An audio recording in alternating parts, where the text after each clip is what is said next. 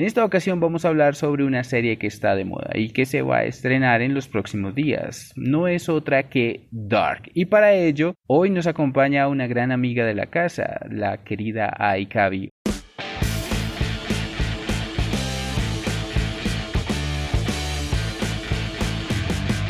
Esto es Alternativos. Hey, willkommen zu einer neuen Folge von Alternativen.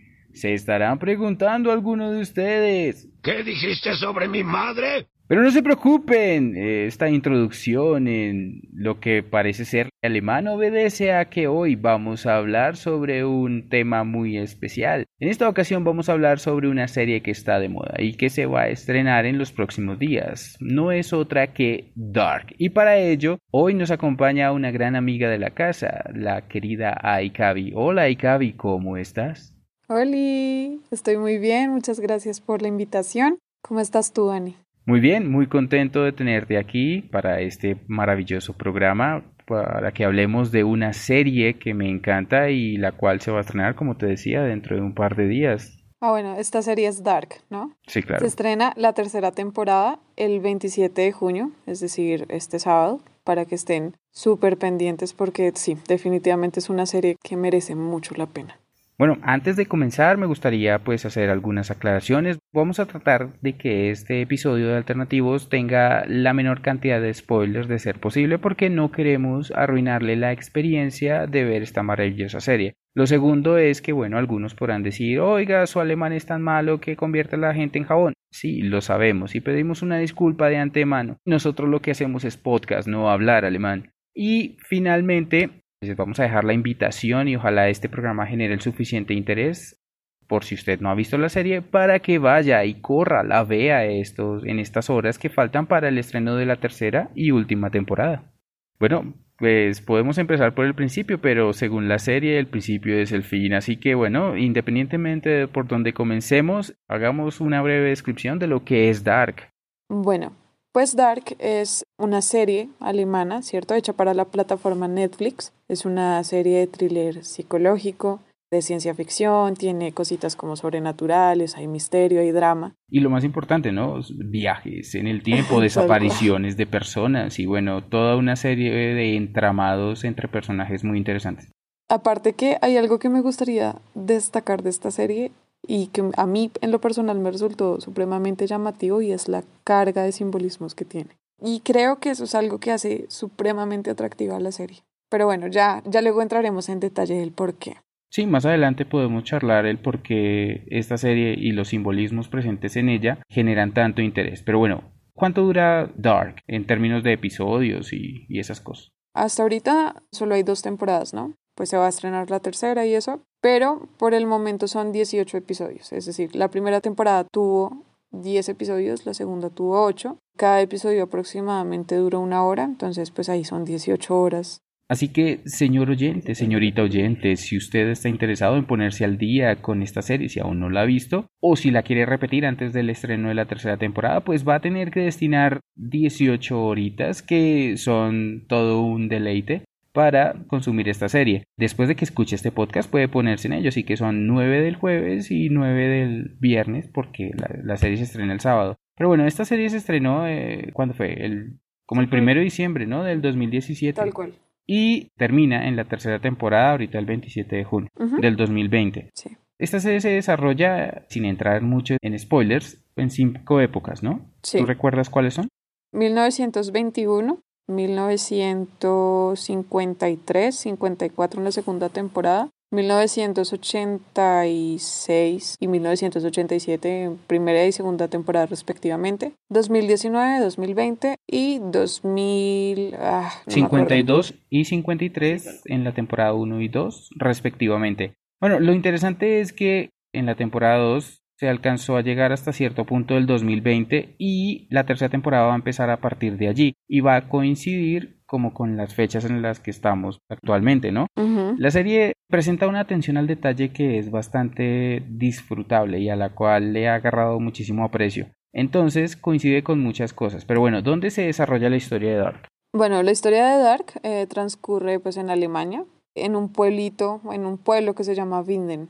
Entonces, este pueblo, pues es un pueblo ficticio, sin embargo, pues sí hay un municipio en Alemania, creo que es en el sur de Alemania, que se llama Winden, bueno, el nombre es algo más largo, pero pues honestamente no recuerdo cuál es. Y bueno, en realidad sí pareciera que, que, la, que se han basado en este municipio como para desarrollar al Vindem de Dark. ¿Por qué? Porque pues en, en ese Vindem real también se encuentra rodeado de bosques y comparte como unas características muy puntuales con el Vinden que se muestra en Dark. Con el Vinden de la ficción. Pero bueno, dentro de la ficción se desarrollan, como les decíamos, una serie de viajes temporales que, si ustedes ven el, como los trailers, son como la trama secundaria después de que se pierde un niño, ¿no? O sea, todo empieza por la desaparición de unos niños. Sí, así tal cual empieza. Toda la población se une como en la búsqueda de estos niños hasta que la situación empieza a presentar ciertos sucesos como sobrenaturales. Entonces uno se da cuenta que a medida que la trama empieza a avanzar, empiezan a sobresalir también ciertos detalles que indican que esas desapariciones no son nuevas y de hecho tienen como una conexión ahí medio extraña con sucesos que pasaron en 1986. Entonces, digamos que el propósito al principio sí son las búsquedas de estos niños, pero eso empieza a hacerse menos relevante cada vez porque en medio de eso y gracias a ciertos acontecimientos, las cuatro familias que son las protagonistas empiezan a, a descubrir que están relacionadas entre sí y que también guardan muchos secretos algo turbios. Bueno, cuando yo vi la serie y retomando el tema de las cuatro familias, a mí me pareció medio telenovelesco todo el asunto, ¿no? Pero la trama es un deleite, como ya les había dicho, y eso me pasó por alto y, bueno, no me pasó por alto, lo pasé por alto porque me, me metí de lleno. Yo recomiendo que si usted no ha visto esta serie o si ya la ha visto y no cuenta con una memoria prodigiosa, sí se vaya armando de lápiz y papel para que haga un árbol genealógico de estas cuatro familias y sepan cómo están conectadas porque si bien Dark cuenta con una gran cantidad de personajes, la mayoría están conectados y si usted presta atención, pues empieza a identificarlos por sus rasgos y es algo que, que me llamó mucho la atención. Aquí yo quiero mencionar algo importante. Si algo yo, bueno, yo le puedo rescatar muchas cosas a la serie, pero hay algo que me fascina y es el elenco que se escogió, el, casting. ¿Por qué? Porque si bien es un poco difícil acordarse de los nombres en alemán y estas cosas, tú empiezas a reconocer a los personajes pues por sus rasgos, ¿no? Y conforme se van adelantando los viajes en el tiempo y vas conociendo como las versiones más jóvenes o más adultas de estos personajes, tú empiezas a encontrar como similitudes entre los actores que los interpretan. Y esto es un acierto tanto del, pues, del casting como del maquillaje. Es, es fantástico. Sí, eh, muchas veces pasaba que uno estaba viendo la serie y uno ya fácilmente intuía quién era esa persona. Entonces sí, también es algo que yo rescato mucho de, de la serie. Aparte que las actuaciones son muy buenas, ¿no? Sí, claro. Más allá del parecido entre los, entre los actores, sí considero que mm, la actuación en sí es fantástica. Bueno, ¿y qué te parece si nos adentramos un poco más en esa, en esa cueva que parece ser Dark y, y, le, exponemos a los oyentes qué hace interesante Dark? Bueno, yo creo que eso es muy subjetivo, ¿no? Pero en mi caso a mí me parece supremamente atractivo la carga simbólica que tiene la serie. Pues además de muchas otras cosas, ¿no? Pero a mí me gusta mucho eh, pues ese tipo de cosas. Entonces, pues sí es muy importante que uno tenga en cuenta que acá hay una reconceptuación de varios símbolos. Es decir, esta serie busca que el espectador logre acoger y asimilar diferentes elementos, dándoles como un nuevo significado a partir de lo, pues, de lo que se está viendo en la trama y del contexto en sí de la producción. Entonces, esa construcción que uno, digamos, va creando a lo largo del camino, a eso se le llama iconotropía. Okay. Entonces, eso significa movimiento del símbolo. Entonces, es un concepto que, que, se refiere más o menos como a cuando tú te apropias de, de algo y lo relees de, de, otra manera. Es decir, cuando, cuando nosotros encontramos estos símbolos que existen en la realidad en Dark, ¿en Dark se les da otro significado? Sí, pueden ser, digamos que interpretados de otra manera, pero en sí creo que conservan su esencia. Ah, ok. ¿Cómo qué símbolos podemos encontrar en esta serie? Pues, pues hay muchos. No sé, a ver, eh, ¿recuerdas, por ejemplo, a Noah?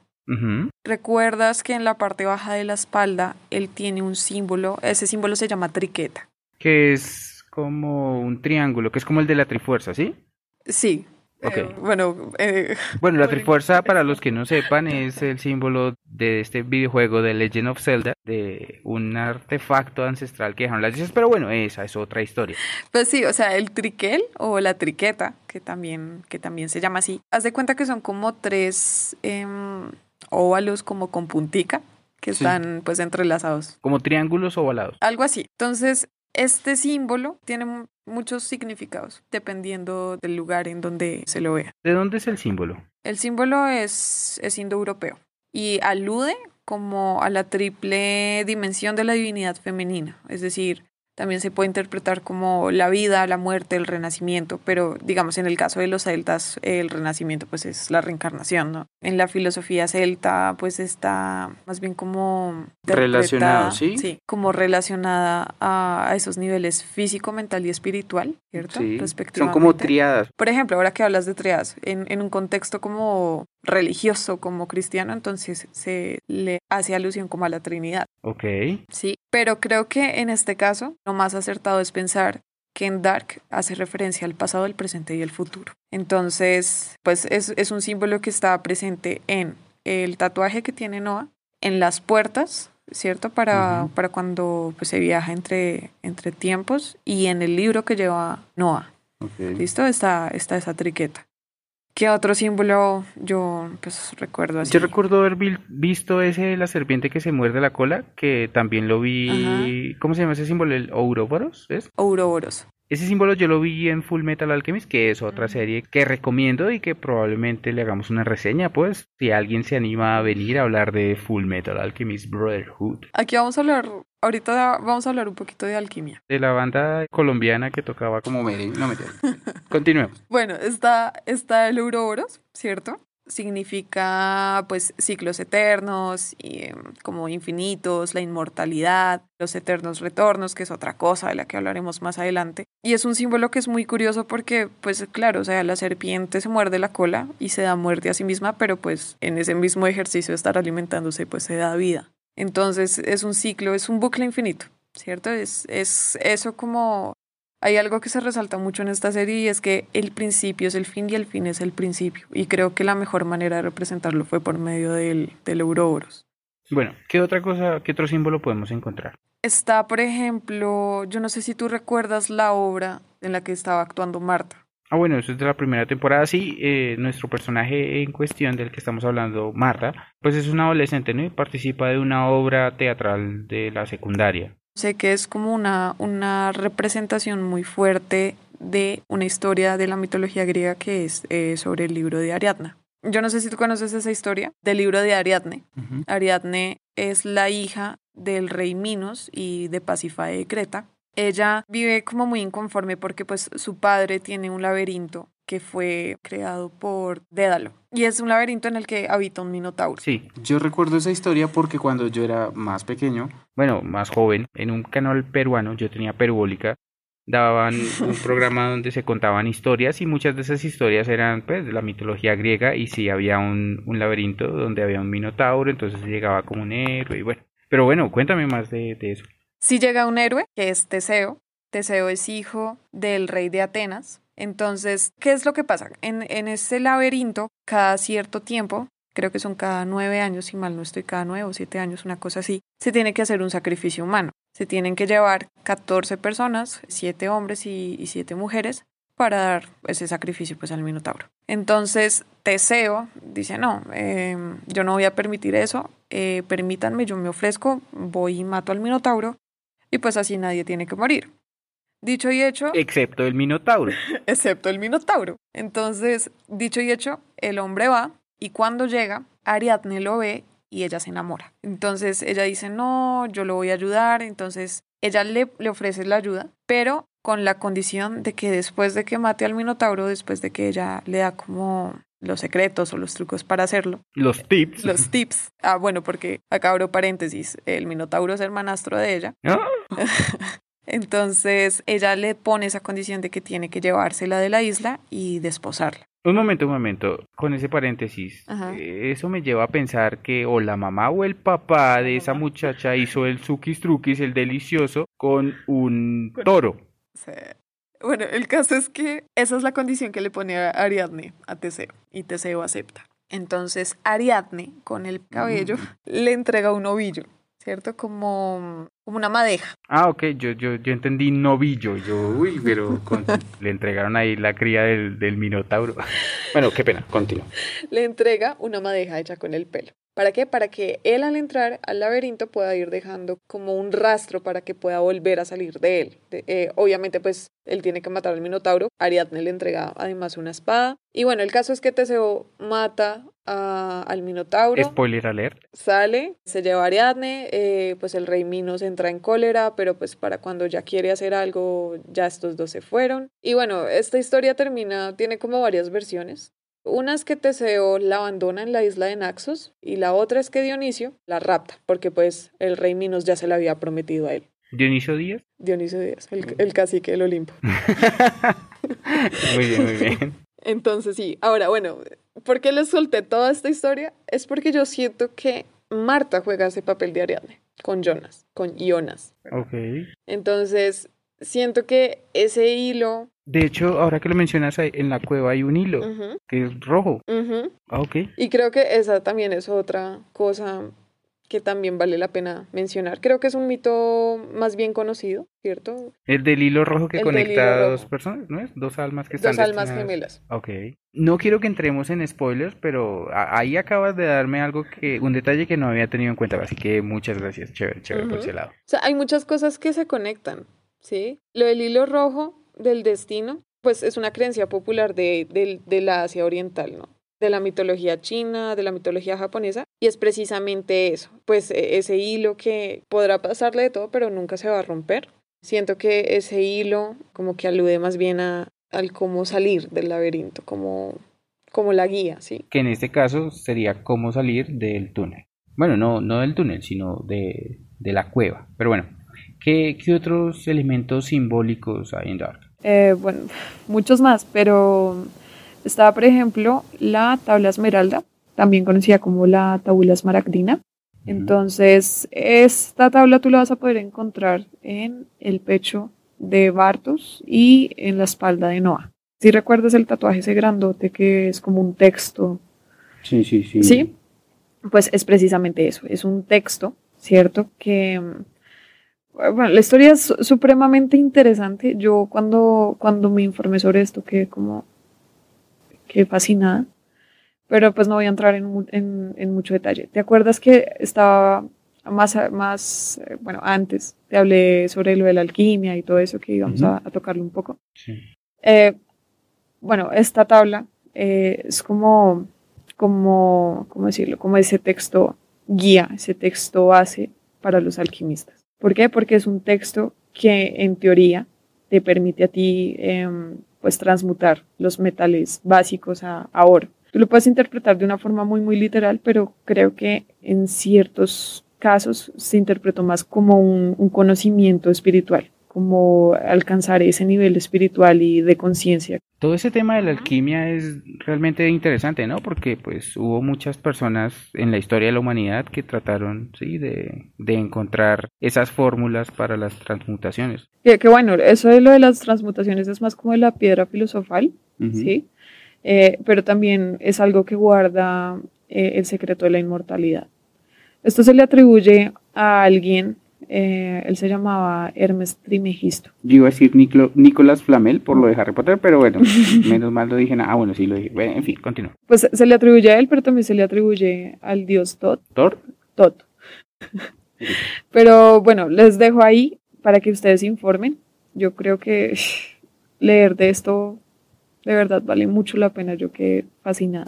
Entonces, ¿por qué la tabla esmeralda es tan, como tan relevante, como tan simbólica? Es porque hay una frase que dice, Quod est inferius esse sicut quod est superius. esto traduce lo que está abajo es como lo que está arriba. Esta frase fue utilizada por pues, uno de los guionistas para precisamente reforzar la idea o la teoría de que el mundo es cíclico, que realmente no es como lo, como lo, lo pensamos, no, no va de forma lineal el tiempo.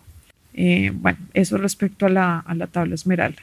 También pues hay otro tipo de simbologías como la muerte de varios animales, que pues eh, tiene como una relación como muy muy fuerte a, a un libro apocalíptico. Sí, eso es como muy bíblico. De- ¿no? Ajá, exacto. Y sa- ahora que mencionas lo del apocalipsis, resulta que hay varias, no sé si conoces a Nostradamus, no el de Pandillas, Guerra y Paz, que sí, creo que también se llamaba así, sino este escritor que obviamente elaboró una serie como de poemas en los cuales se pudo interpretar como profecías. Y resulta que este domingo hay como un eclipse, ¿no? Que es el sábado, del sábado a domingo hay un eclipse, entonces como que... mm, mm, y entonces dentro de las profecías de Nostradamus hay una que coincide también con Dark y es que para como para estas épocas pues se supone que en sus profecías iban a ocurrir desastres naturales y pues empezamos con lo de Australia este año. Claro que es que este año ha sido ay Dios mío, es fucking bíblico. Pero bueno, la cosa es que en Dark también se habla sobre el fin del mundo. Ahora que tocas el tema de lo apocalíptico. El, el cataclismo. Sí, la, la destrucción. Claro que aquí no es por fenómenos naturales, sino por un problema en una planta nuclear. Que bueno, en el contexto histórico era algo que era posible por lo que había pasado en Chernobyl, ¿no?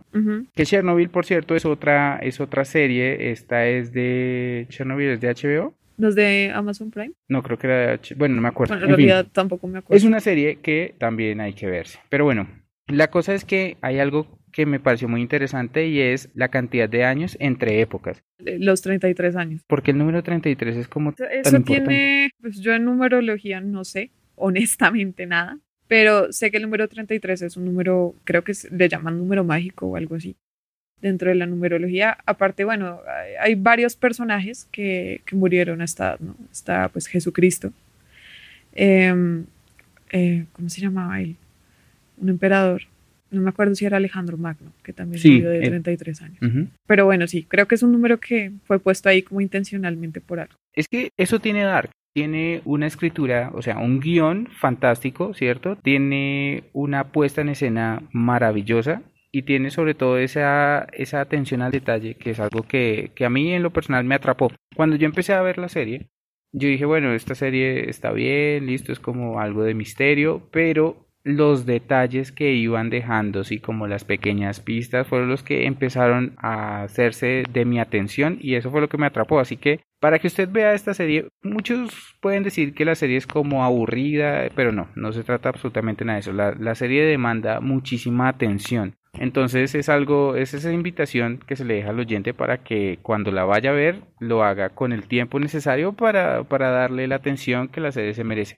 Volviendo al tema de lo bíblico, los nombres en lo- de los personajes en esa serie también son como bíblicos, ¿no? ahí sí hay muchas referencias bíblicas. Está, por ejemplo, pues Noah, que es Noé, eh, Jonas, que es eh, pues Jonás. Jonás, este, Adán, ¿cierto? Que de hecho hay una cosa que a mí me, me pareció muy curiosa y es que yo no sé si tú viste que al final del tráiler de, pues, de la tercera temporada uno puede apreciar un cuadro de Adán y Eva, ¿cierto? Pero entonces es- este cuadro lo pintó una persona que se llama Alberto Durero, él es alemán. Y si uno observa este cuadro con, con mucha atención, a diferencia de otras pinturas, en este cuadro Adán y Eva están separados. ¿sí? Y bueno, no voy a entrar en, en spoilers, pero apostaría que hay una Eva.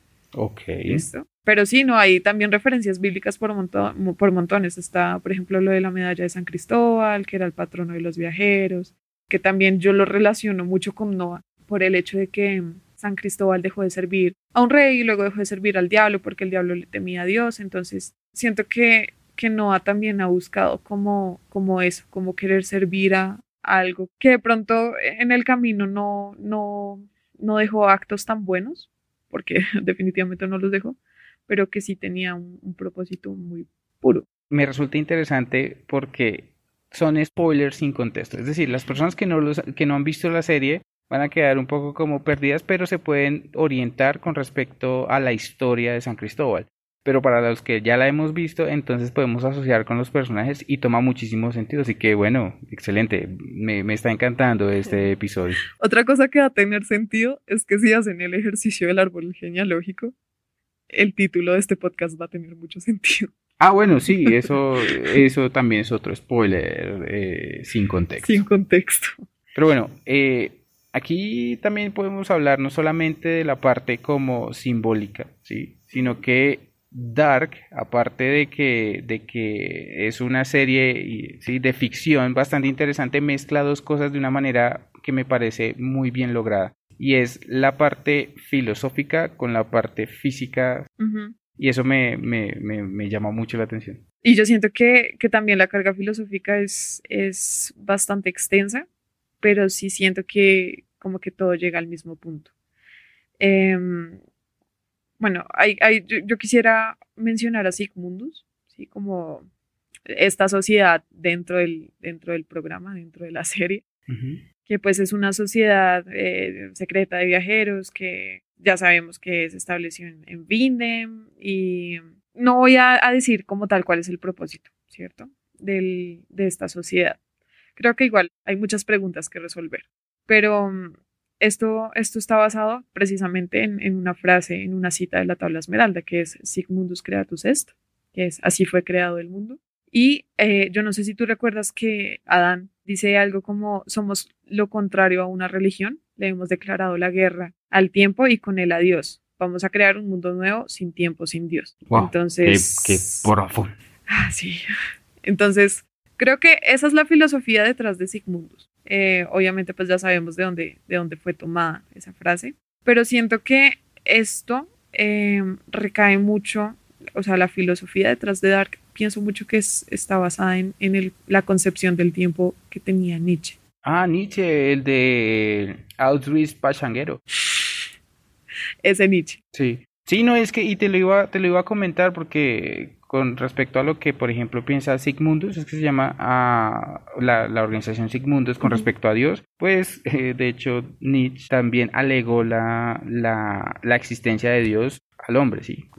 Pues es que igual, digamos, Nietzsche habla del cómo el pasado, el presente y el futuro, eh, como los eventos, los acontecimientos o, no sé, las situaciones, están destinadas a repetirse eternamente. A esto se le llama el eterno retorno. ¿Te acuerdas de, del Auroro? Uro, Eso significa tal cual, el eterno retorno. De esto se habla en, en, dos obras que él eh, escribió, que son La Galla Ciencia y Así, así habló Zaratustra.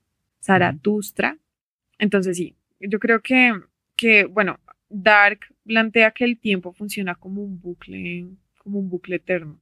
Entonces, sí pienso que esto elimina como esas concepciones que se tienen pues respecto al pasado, al presente y el futuro y, y creo que esto se sustenta gracias a que los personajes tienen la facilidad de, pues, de moverse entre las diferentes épocas e influir sobre los hechos, o sea, como cambiarlos. Pero eso en términos filosóficos, porque en términos físicos abordan temáticas como la partícula de Dios, es decir, el bosón de Higgs, ¿sí?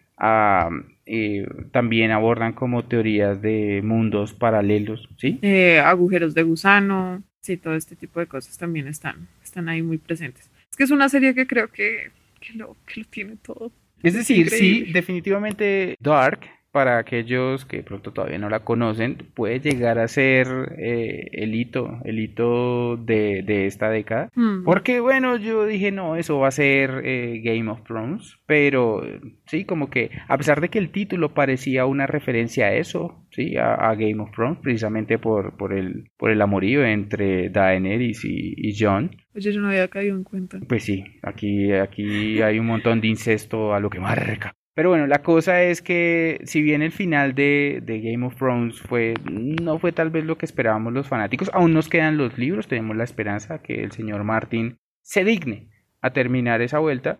Dark sí puede convertirse en una serie, creo que ya lo es, en una serie de culto que va a ser recordada durante los próximos 33 años. ¿Viste ahí cómo metí el ah, número? Muy, bien, ah, muy bien, muy bien. En fin, la cosa es que eh, Dark es una serie súper recomendadísima de la cual se desprenden un montón de teorías. Bueno, teorías hay muchas, pero sí creo que para hablar de teorías tendríamos que caer un poquito en los spoilers. No, y, no es la idea porque queremos que la gente que no lo ha visto vaya y, se, se coma esa serie. ¿Qué te parece? Yo voy a hacer acá como la autoinvitación.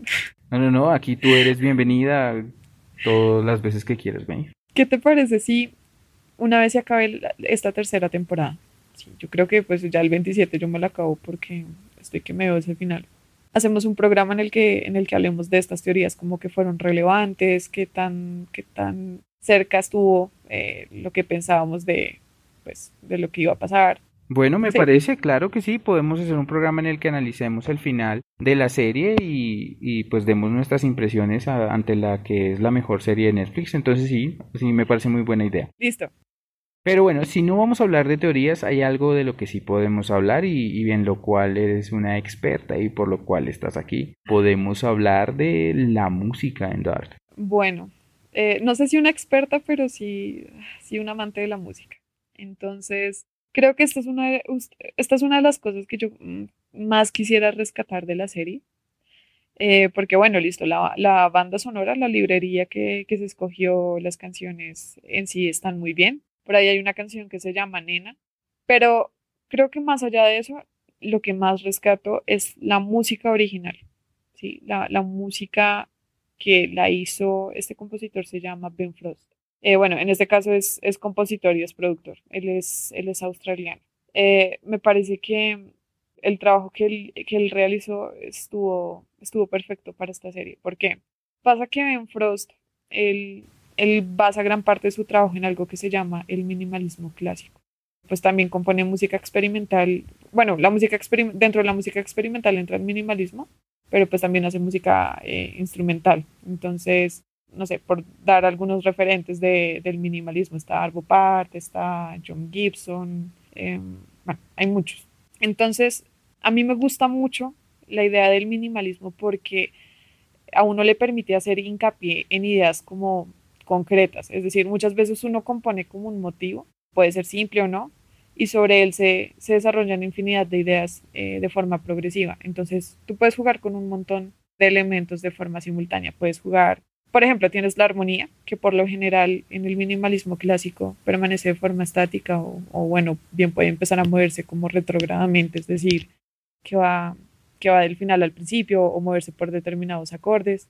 Pero entonces también eh, tienes elementos como el ritmo, que pues eh, también muchas veces se mantiene simple o se mantiene estático. Y puedes repetir motivos o, o, por ejemplo, tener una instrumentación que busque hacer lo mismo todo el tiempo, en términos de figuras o de mismas melodías, mismas respuestas. Y ahí también se generan motivos. Entonces, sí pienso que el minimalismo tiene como muchas cosas muy, muy chéveres también. Puedes encontrar cosas como de la metamúsica, que son esos, esos detalles que uno no planifica, pero de pronto uno siente que van creciendo porque se interpretan con mayor amplitud y eso, es, eso resulta como un efecto colateral del, del minimalismo. Bueno, el caso es que igual uno puede hacer del minimalismo algo más complejo. Puedes utilizar, no sé, procesos algorítmicos lineales o no sé, y crear patrones como, como lo hacía John Gibson, porque pues la música también es como muy matemática en, en, en estos términos, pero pues mejor dicho lo voy a dejar así, porque Pues- creo que pues- me desplayo un montón. Pues menos mal trajimos a, a una experta porque, bueno, yo lo que quería decir, por ejemplo, de la música es como ese carácter inmersivo que tiene, ¿no? Y que creo que obedece a gran parte de las cosas que dijiste, que mencionaste con respecto a esto del minimalismo.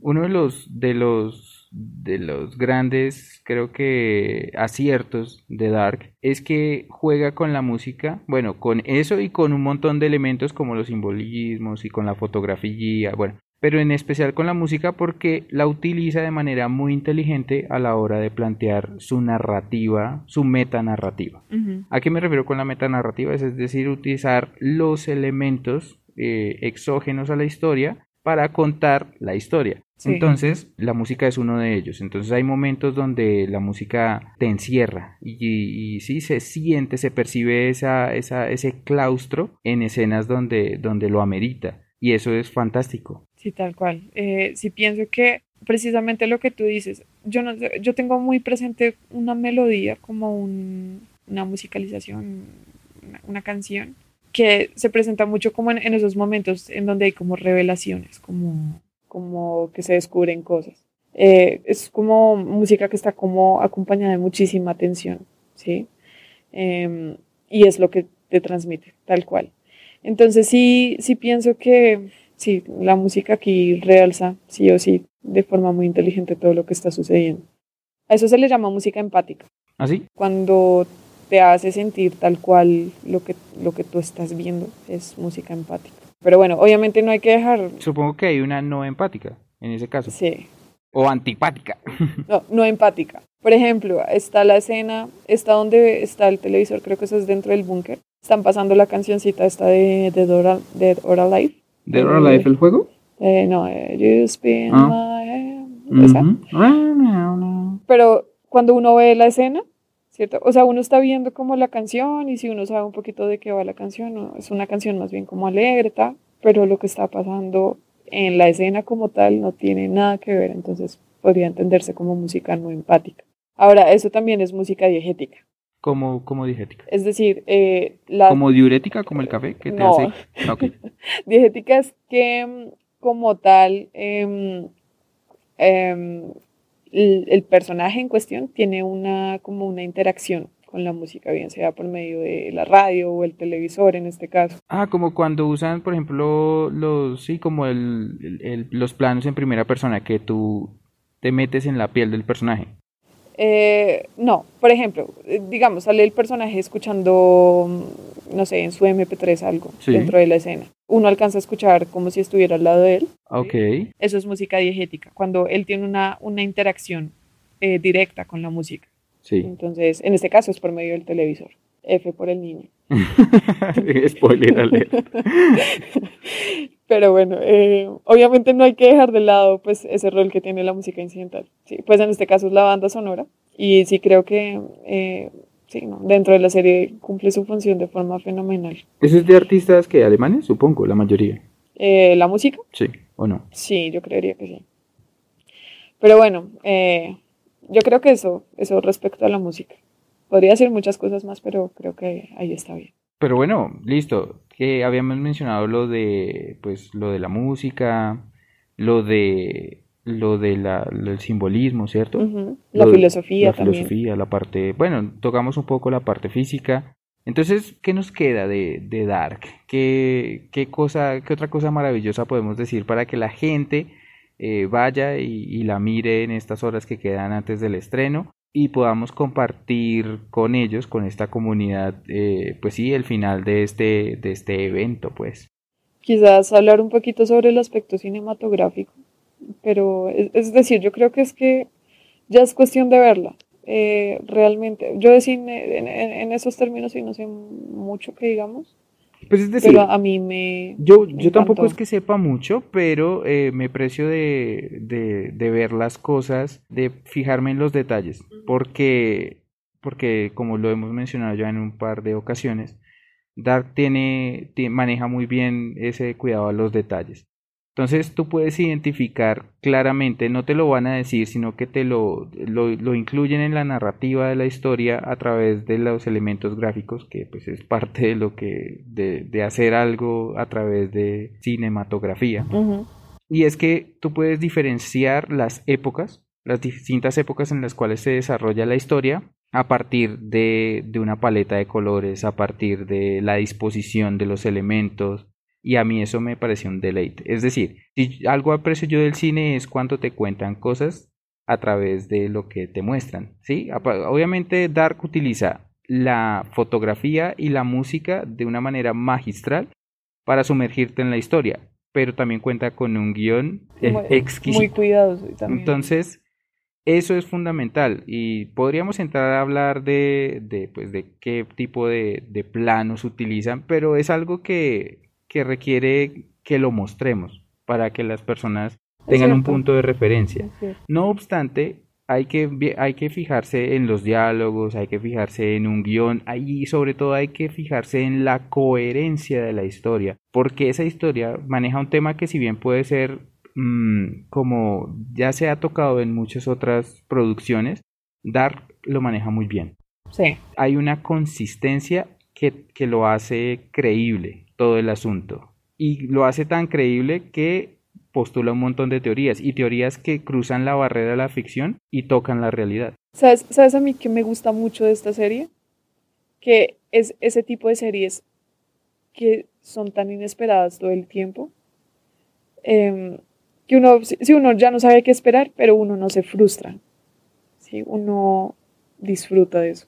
Uno como que, bueno, puede empezar a, a- a perfilar o a, a sentar más bien ciertas ideas como ciertas teorías o lo que sea. Y de pronto ta, te cambian, te cambian. Sí, hay un, un giro de tuerca. un- Pero a mí no me molesta eso. No, al contrario, lo que pasa es Es que muy chévere. yo he escuchado comentarios de las personas que han visto la serie y, y algunas dicen que, que deja muchos cabos sueltos y para mí no se trata de eso. O que es cliché suda. No, en lo absoluto. De hecho, eh, puede que toque elementos, sí, eh, comunes de otras, sí, que se han trabajado en otras series, pero Dark los maneja de una manera muy distinta. Entonces, eso me parece muy chévere. Sí, sí hay muchas preguntas por resolver, eso es innegable. Y esperamos que en la tercera temporada toda esa, toda esa madeja se desenrede porque aún faltan muchas partes de ese árbol genealógico que nos van, que nos, que nos presentaron en el tráiler, ¿no? Que nos dieron ahí como un vistazo que dejó a todo el mundo picado. Entonces, mm, yo creo que hay que tener paciencia. Con esta serie hay que ser detallista y ser paciente. Y yo recomendaría verla con una, con otra persona. Es decir, así no la tengan que ver juntos en estos tiempos de aislamiento, si la compartan a través de la distancia incluso para que la puedan comentar. Porque mientras tú ves Dark, empiezas a formular un montón de teorías en tu cabeza y empiezas a formarte, sí, como ese árbol genealógico. Y es chévere compartir eso. Después de todo, pues esta serie tiene como un millón de seguidores en Facebook, ¿no? Si es que más, porque pues igual eso, sí, más o menos, como en Facebook es más o menos algo así, pero pues está, no sé, Instagram, Twitter y los fandoms o que de, de- como, como tiene una historia tan buena, tan nutrida, se generó todo, todo un fandom que, que teoriza sobre la resolución de todas esas incógnitas. hay demasiada, demasiada, hay, teoría, mejor dicho, en el, en el, cuando volvamos a grabar otro episodio de Dark con las teorías, si hay una que otra teoría que me gustaría mencionar por lo, es que ya son demasiado, desco- demasiado descolocadas. Pero bueno, de esa manera, pues yo creo que podemos irle dando final a este episodio especial sobre la que es considerada la mejor serie de Netflix. Y bueno, de esta manera vamos dándole cierre a este episodio especial, que si bien fue un poco más largo, lo hicimos así a propósito para que se vaya acostumbrando a lo que dura un episodio de la serie y se dé cuenta que cuando uno eh, se divierte y la cosa es entretenida, el tiempo se pasa volando. Ujú. Espero que te haya divertido este episodio, te haya Ay. gustado. A mí me encanta estar acá, me encanta estar aquí con ustedes, me, me divierte mucho. Cuando digo ustedes, perdón, te interrumpo, sabemos que estamos en aislamiento, estamos en cuarentena, eh, ustedes en el sentido romántico de la palabra, no se me vayan a alborotar. Muchísimas gracias por, por haber contribuido al desarrollo de este episodio, Ale. Hiciste un trabajo fenomenal y te lo agradezco por, por ese empeño que le pusiste. Ustedes, señores oyentes, vieran el guion que se, que se mandó esta mujer. Quedan impresionados por la cantidad de rigor investigativo que le, que le puso. Así que de todo corazón te lo agradezco. Hiciste un trabajo maravilloso y siempre es un placer trabajar contigo.